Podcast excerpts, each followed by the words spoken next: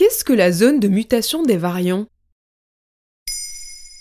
Merci d'avoir posé la question. Le variant indien ou variant B1 617 inquiète les pays européens, particulièrement depuis l'augmentation des cas de contamination début mai 2021. Il s'est récemment propagé au Royaume-Uni. En conséquence, l'Allemagne a classé le pays depuis le 23 mai 2021 comme zone de mutation des variants.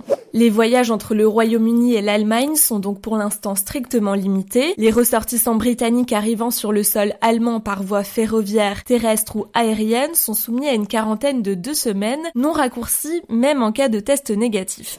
C'est donc la première fois depuis plusieurs semaines qu'un pays européen devient une zone de circulation des variants, au même titre que des pays d'Asie, d'Amérique du Sud et d'Afrique. Pour l'instant, quatre principaux variants circulent toujours en Europe, indiens, sud-africains, brésiliens et britanniques. À quelques semaines de l'été, ils sont très surveillés parce qu'ils sont plus contagieux et plus virulents.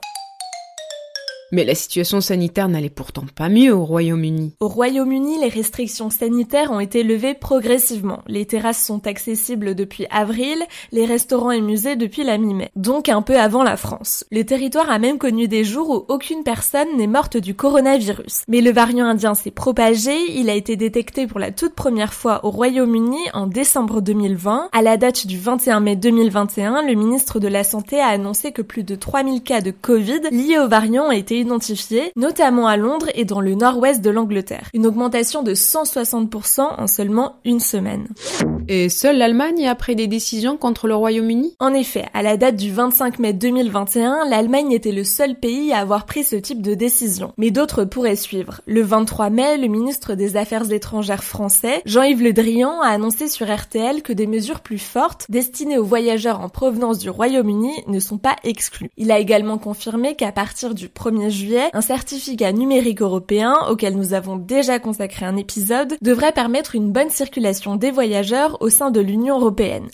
Pour rappel, il permettra aux personnes souhaitant se rendre dans un autre pays de prouver qu'elles ont été vaccinées contre la Covid-19, effectuer un test PCR négatif ou qu'elles sont immunisées. D'ici là, pour empêcher la propagation des variants, le gouvernement compte sur l'augmentation du taux de vaccination. Fin mai 2021, plus de 23 millions de Français avaient reçu leur première injection. Et ce variant indien pourrait encore être une menace alors que les vacances d'été approchent? Le 9 juin, les pays membres de l'Union européenne dévoileront la liste des pays extérieurs à l'Europe dont les ressortissants seront autorisés à circuler librement sur le territoire. Il y aura trois listes. La liste verte permettra de venir sans aucune difficulté en passant les contrôles sanitaires. La liste orange regroupera les ressortissants des pays qui devront impérativement avoir un vaccin dit reconnu. Et enfin, pour la liste rouge, il y aura des contraintes extrêmement fermes. Pour l'instant, on retrouve dans cette liste l'Inde, le Brésil et l'Argentine. La situation sanitaire au Royaume-Uni restera d'ici là surveillée, ces restrictions de voyage aussi, le pays ne faisant plus partie de l'Union européenne. Voilà ce qu'est la zone de mutation des variants.